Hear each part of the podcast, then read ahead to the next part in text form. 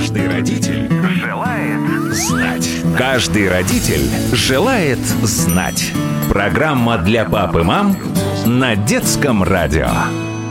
Добрый вечер, уважаемые родители, а также бабушки и дедушки. С вами ведущая Елена Самойлова, и, как обычно, в этот час мы начинаем наши разговоры о детях, ведь они наша главная отрада и забота. Напомню, наша программа адресована родителям и только родителям. Всю неделю мы говорим о правилах поведения в цифровой среде, которые позволяют делать общение, например, в социальных сетях или в электронной почте или в других мессенджерах, более приятным и эффективным. Сегодня речь пойдет о том, чем грозит неэтичное поведение в виртуальном пространстве пространстве. Оказывается, ответственность здесь более серьезная, чем в обычной жизни. А также мы выясним, как к этой ответственности привлечь обидчика. Экспертным мнением с нами поделится представитель команды молодежного цифрового омбудсмена, инспектор Центра по обеспечению прав молодежи в цифровом пространстве юридического университета имени Кутафина, эксперт консультативной группы Альянса по защите детей в цифровой среде Наталья Гераськина. Наталья, добрый вечер. Здравствуйте. Каждый родитель желает знать.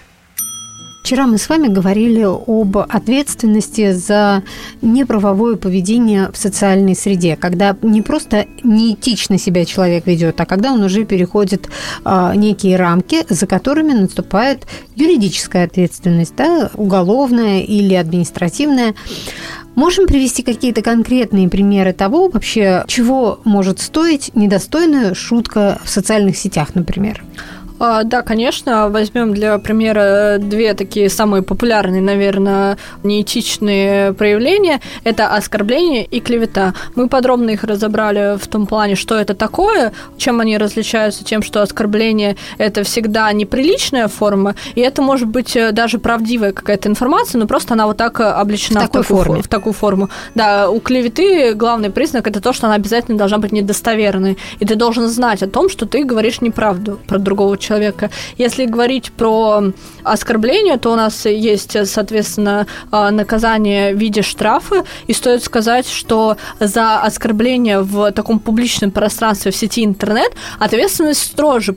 И есть даже законодательное разъяснение про то, что если ты говоришь с человеком один на один, даже в цифровом пространстве, ну просто в чате двух человек, это одна ответственность. Это считается как бы частным оскорблением. Когда ты в комментариях кому кому-то написал, что вот ты вот такой, такой, такой, это, соответственно, уже публичное оскорбление, и э, ответственность может э, для физических лиц штраф это от 5 до 10 тысяч рублей, а для должностных лиц, э, то есть тех, которые используют как-то свое положение там на работе, чтобы осуществлять эту деятельность, особенно если они занимают там какую-нибудь, опять же, публичную должность, это уже значительно больше штраф, это уже от 50 до 100 тысяч рублей. И если это как-то от э, юридического лица исходит, то от 200 тысяч до 700 тысяч рублей. То есть мы выйдем э, такую увеличивающуюся ответственность, э, но, тем не менее, стоит говорить о том, что даже для физического лица за одно оскорбление от 5 до 10 тысяч это существенная сумма, потому что, как правило, такие люди, которые эти оскорбления преступления совершают, они совершают их э, систематически, и там э, может... Наберется. Да, набраться уже, соответственно, не маленькая сумма, э, даже несмотря на изначально не такую большую.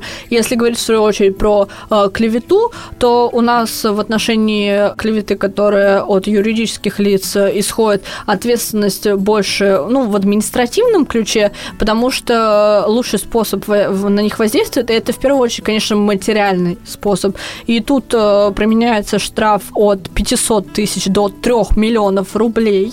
Это именно... Ничего так да. соврал.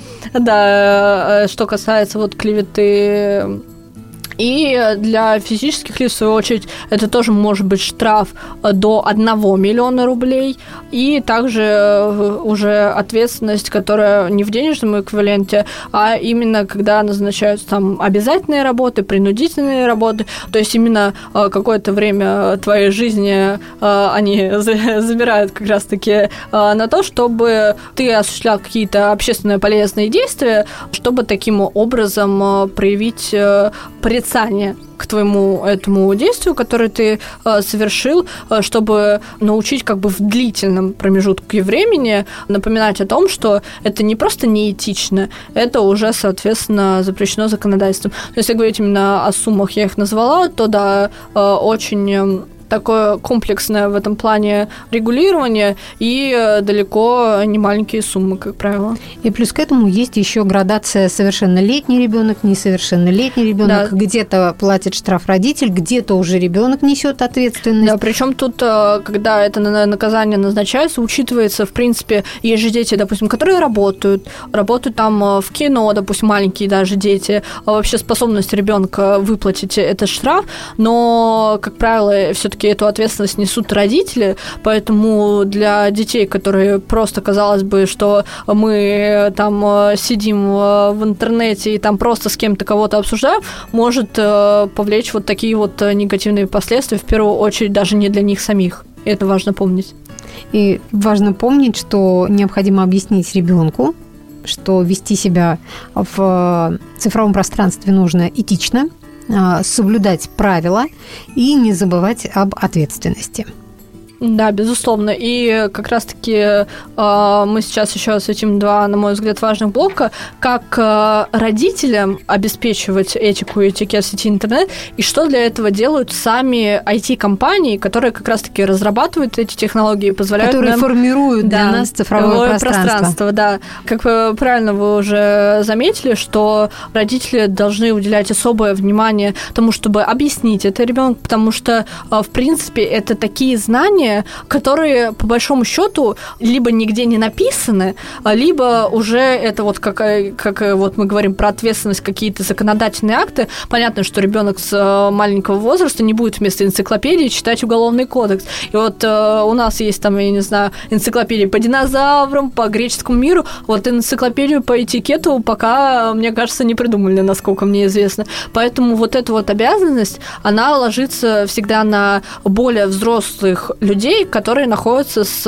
э, детьми, с подростками в этот момент. И причем это не только родители, это касается еще и коллективов образовательных организаций, организаций дополнительного образования. И в этом плане всегда нужно быть очень чуткими. Э, во-первых, эм, самим проявлять участие, насколько детям комфортно в цифровом пространстве, спрашивать их э, о том, как они там обитают, потому что вот это вот проявление участия, оно тоже может способствовать тому, что ребенок расскажет о проявлении неэтичности в его сторону, то есть не, он сам, а когда, соответственно, его там обижают, оскорбляют, э, как-то негативно на него воздействуют. И, соответственно, чтобы сам ребенок не стал тем пользователем, который всех кибербулит, эти правила нужно э, с малых лет э, детям доносить, вот начиная с каких-то базовых принципов и заканчивая уже непосредственно какими-то правилами. И особо это сейчас актуально для детей вообще там с малых-с малых лет, потому что у нас с каждым годом понижается категория возраста, когда дети начинают пользоваться пользоваться электронными устройствами. есть очень интересное исследование лаборатории Касперского по этому поводу, которые проследили, что если условно несколько лет назад у детей как бы средний возраст появления телефона был, по-моему, около там 8-10 лет, потом он снизился до 5-7 лет, сейчас уже у порядка 88, что ли, детей старше 7 лет есть телефон, у детей от 5 до 7 лет лет где-то, по-моему, там 70-75% есть телефон, и уже э, заканчивается тем, что даже с трех лет у многих уже детей есть телефон, поэтому этот процесс начал происходить параллельно для них. То есть, э, как они учатся общаться в реальной жизни, так они учатся общаться и в цифровом пространстве. Поэтому, собственно, когда родители учат их этому, уделять внимание этике и этикету в цифровом пространстве, тоже непосредственно э, стоит. И говоря о том, э, что же делать, если это не сработало, мы вот много говорили в предыдущем эфире об ответственности, но э, зачастую, когда сталкиваются с такими проявлениями неэтичности, проявлениями даже правонарушений в отношении себя, не знаешь, куда бежать, потому что у нас же, э, помимо юриспруденции, есть еще много очень профессий в в нашем мире. И, соответственно, э, ты просто можешь даже вот э, с чего начать, ты не знаешь, э, когда ты с этим столкнулся. Поэтому помимо того, что есть, безусловно, правоохранительные органы, хочу призывать всех не стесняться обращаться за помощью в целом. Как это можно сделать? Один из способов. У нас на официальном сайте молодежного цифрового омбудсмена существует платформа, она называется «Цифра помощь», и подать туда обращение можно абсолютно бесплатно. И если кто-то хочет даже анонимно, и у нас есть команда психологов и команда юристов, которые как раз-таки дадут э, правовое заключение по предмету обращения. Обращаться можно вообще на нарушение э, любых прав в цифровом пространстве. Просто любые негативные явления, с которыми вы столкнулись, э, все мы разберем, и там уже будет пошаговая инструкция, что делать. Когда, допустим, выгоднее взыскать там моральный вред, и там могут наши юристы подготовить образец заявления в суд. То есть, как бы куда бежать? Ответ на платформу «Цифропомощь» на официальном сайте э, молодежного цифрового омбудсмена. Соответственно, рассмотрим, э, постараемся в кратчайшие сроки до одного месяца это обращение. Вот. И непосредственно мы являемся общественным институтом, и сейчас э, такая существует тенденция, что есть и другие общественные институты, и сами IT-компании, которые заведуют, грубо говоря, этими технологиями, они либо сами предпринимают какие-то действия, чтобы обеспечивать этику, либо они объединяются тоже в какие-то там некоммерческие объединения, э, на это направленные. И у нас есть Альянс по защите детей в цифровой среде, это объединение, объединение девяти крупнейших IT-компаний, э, которые как раз-таки функционируют э, э, на территории Российской Федерации. И вот этим альянсом была создана, и она сейчас открыта для подписания хартия «Цифровая этика детства». И, в принципе, компаний, которые подписали, это в том числе, кстати, Газпром Медиа Холдинг присоединился к этой, к этой хартии, это Билайн, Лаборатория Касперского, Ростелеком, Яндекс, ВК и так далее, они принимают на себя дополнительные добровольные обязательства, чтобы делать э, наше нахождение в цифровом пространстве комфортнее, чтобы делать его безопаснее, и, соответственно, в этой хартии перечислены основные ценности, основные принципы и правила, правила этики детства в цифровом пространстве. И стоит сказать, что в основе этой хартии лежат принципы уважения ребенка как личности, совместной ответственности за безопасность детей в цифровом пространстве. И когда говори, я говорю совместная ответственность, я имею в виду, что все люди, все как бы организации, которые имеют отношение к детям, то есть это как и IT-компании, которые предоставляют им технологии, это как их учителя в школе, это как их родители. Вот непрерывный цикл э, э, вот этого вот использования цифровых технологий, все субъекты этого цикла должны предпринимать э, усилия для того, чтобы ребенку было комфортно, ребенку было безопасно. И, соответственно, также в этой Хартии э, особое внимание уделяется ценностным ориентирам в онлайн, в офлайн среде, потому что сейчас вообще воспитание ответственного и морально-нравственного поведения детей в онлайн среде, оно очень эм, большого внимания требует, и поэтому, соответственно, в рамках этой э, хартии тоже повышенное внимание этому уделяется. И, в принципе, навыки вежливого, уважительного онлайн-общения тоже э, подписантами этой хартии они э, признаются, и они стараются э, свою деятельность направлять на то, чтобы сформировать как раз-таки вот эту безопасную и комфортную среду.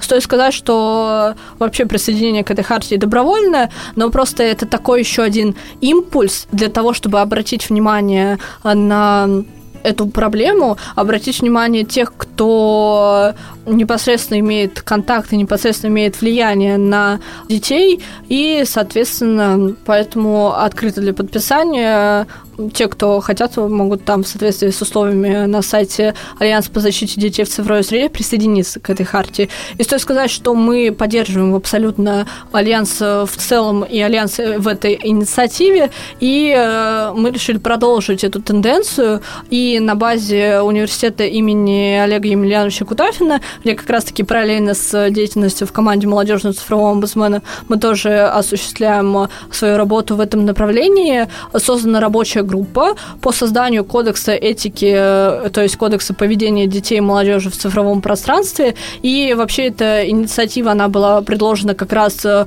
около года назад на одной из экспертных площадок университета Кутафина. Она прорабатывалась в рамках нашего большого проекта по повышению цифровой правовой грамотности Первая Всероссийская школа интернет-безопасности молодежи. Она в этом году тоже, кстати, пройдет. Что называется, следите за обновлениями, только уже под э, другим э, названием «Цифровой рывок». И как раз-таки вот э, в рамках этого проекта одна из групп участников разрабатывали какие-то тезисы в этот кодекс, и сейчас мы активно действуем в этом направлении, поэтому если у кого-то есть желание присоединиться в эту рабочую группу и принять участие в формировании этих тезисов, в формировании этого кодекса, то мы всех ждем, безусловно, делать цифровое пространство безопаснее э, вместе.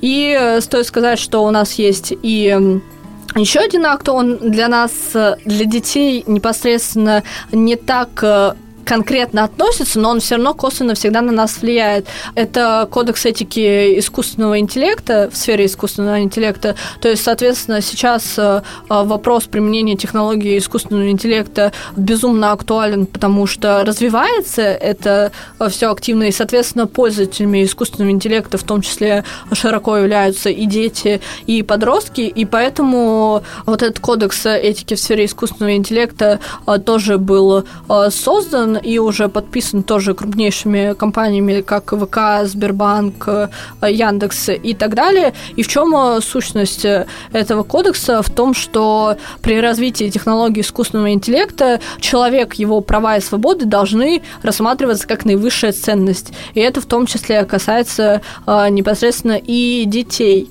и подростков. И вот эти вот технологии, они не должны препятствовать реализации возможностей, которые у нас есть в цифровом пространстве, но и при этом не должны использовать, чтобы эти технологии в негативном ключе э, были э, использованная пользователями. И вообще главная цель этого кодекса способствует ее достижению, то что э, социальная вот эта вот общность, которая существует в цифровом пространстве, она была гармоничная, комфортная и, соответственно, особое внимание, опять же, IT-компании э, уже при разработке вот этих вот э, технологий уделяют э, тому, чтобы они использовались во благо, а не во вред. И, в принципе, стоит сказать, что мы э, движемся сейчас э, в этом направлении в принципе э, в Российской Федерации, и э, все субъекты, как государство, как общество, как э, бизнес, заинтересованы в том, чтобы дети и родители, педагоги и вообще все, все профессии, все возраста, которые пользуются активно и даже неактивно цифровым пространством, чувствовали себя в безопасности, им было использовать технологии технологии в радости, чтобы пространство было этичным. И э, в заключение стоит сказать, что, конечно же, все это начинается с принципов этики, все это начинается с э, правил этикета, с их соблюдения. Поэтому призываю всех э, не пренебрегать этикой, э, соблюдать ее, доносить это до окружающих нас людей, до других пользователей цифрового пространства, и давайте делать его вместе лучше. Наталья, а можно э, чуть поподробнее про кодекс в сфере э, искусственного интеллекта? Да, стоит сказать, что он разработан э, ведущими компаниями России. Как раз-таки они нашли эту потребность при разработке технологии искусственного интеллекта и решили реализовать ее таким способом, потому что, безусловно, у нас есть э, там Конституция Российской Федерации, которая провозглашает наши права, и, соответственно, это все на таком высоком уровне, но в то же время хочется еще усилить этот эффект от того, что что все понимают ценность этих э, этических э, требований, этических правил и добровольно их соблюдают и делают сверх того, что от них требуется, для того, чтобы максимально вот это использование технологий искусственного интеллекта сделать благоприятным. И с этими целями, собственно, и был создан кодекс этики в сфере искусственного интеллекта, и он, безусловно, носит рекомендательный характер, и присоединение к нему осуществляется на добровольной основе, и с каждым годом количество компаний... Он был создан относительно недавно, с каждым годом уже количество подписантов его увеличивается и увеличивается, и, в принципе, его цель это создать некоторые а, рекомендации, некоторые какие-то рамки, как же э, разрабатывать, э, внедрять и тестировать технологии искусственного интеллекта для того, чтобы в любом случае конечным счете это было этическое использование. И сейчас используется такой термин, как человекоориентированный искусственный интеллект, то есть не стоит забывать, что да, технологии, они у нас э, используются, их э, э, воздействие все расширяется и расширяется, но при этом все равно как бы всегда у технологий есть куда стремиться. Бывают какие-то технические огрехи, которые, возможно, нельзя было предусмотреть изначально, и в том числе этот кодекс нам декларирует, что если вот произошла какая-то ситуация, которая нарушила этику цифрового пространства, и это произошло из-за вот применения этих технологий искусственного интеллекта нет такого, что это вот сделала машина, а мы не имеем к этому никакого отношения. А всегда конечным человеком, э, который ответственный э, за вот это вот применение, всегда будет разработчик. И крайний это человек. Крайний это человек, да. И это, безусловно, правильно, потому что это выравнивает силы. То есть, с одной стороны, человек, который пострадал от применения этих технологий, и с другой стороны, человек, который эти технологии разработал. Поэтому, на мой взгляд, это максимально такая грамотная концепция ответственности, потому что если вся ответственность перейдет на машину, машины, вот эта вот э, ценность, вот эта вот культура этическая при применении технологии искусственного интеллекта, она, безусловно, начнет падать, потому что э, люди будут об этом забывать. И стоит сказать, что особое внимание при использовании искусственного интеллекта уделяется именно положительным э, последствиям от его применения. То есть, э, несмотря на то, что как бы они, эти технологии используются, э, все равно имеет э, и должно иметь место сохранение сохранение, развитие когнитивных способностей человека. То есть мы не должны утратить свою способность мыслить, делать выводы, мы не должны утратить свои нравственные, духовные, культурные ценности. И, в принципе, эти технологии, они должны идти с нами вот рука об руку, помогать нам, но не заменять э, наши э, действия, соответственно. И в том числе, особенно это важно еще и в том ключе, что э, когда вот искусственный интеллект применяется, он должен соблюдать, грубо говоря, наши права. То есть, э, если у нас есть право на дискриминацию, значит, когда там э, искусственный интеллект э, делает какую-то вы, выборку по группам, это не должно быть по дискриминационному признаку. Допустим, вот привести пример, что там искусственный интеллект, ему поставили задачу там из всех пользователей интернета выбрать э, 10 одного возраста, которые подписаны там э, на определенное там творческое сообщество и увлекаются там картинами или увлекаются музыкой. А так получилось, что искусственный интеллект э, выбрал там, э, я не знаю, всех мальчиков, вот, а девочек, а мальчиков там 10 в этом сообществе, а девочек 110. Вот, это вот самый простой пример дискриминации, это вот как раз-таки по половому признаку, но вообще не для любой дискриминации, ни в коем случае искусственный интеллект э, э, не должен использоваться, и, в принципе, он должен содействовать нашей реализации прав, содействовать их охране, их защите, но ни в коем случае не нарушать их самостоятельно. То есть искусственный интеллект должен действовать с точки зрения положительных взглядов человека, то есть очеловечиваться. Да, это и называется человекоориентированный искусственный интеллект, который тоже знает, что такое этика, тоже знает, что такое этикет, и тоже соблюдает эти правила. Этические нормы. Этические нормы. Каждый родитель желает знать. Друзья, к сожалению, время нашей программы подошло к концу. Напомню, всю неделю с нами был замечательный эксперт, представитель команды молодежного цифрового омбудсмена, эксперт консультативной группы Альянса по защите детей в цифровой среде Наталья Гераськина. На сегодня я, Елена Самойлова, прощаюсь. Если у вас есть вопросы, касающиеся воспитания и здоровья детей, оставляйте их на страничке нашей программы на сайте детифм.ру. Кстати, там же вы можете еще раз послушать все выпуски нашей программы, которые уже были в эфире. Более того, послушать этот и другие выпуски программы «Каждый родитель желает знать» можно в любое время на популярных подкаст-платформах. И Помните, что детское радио можно слушать вместе с ребенком практически везде. Мы всегда рядом с вами, не только в эфире, в телефоне, в автомобиле, но и дома, в умной колонке. Просто скажите своей умной колонке «Включи детское радио» и слушайте нас, когда захотите. Друзья, до встречи, всем хорошего вечера и отличных выходных. Каждый родитель желает знать. Программа для пап и мам на детском радио.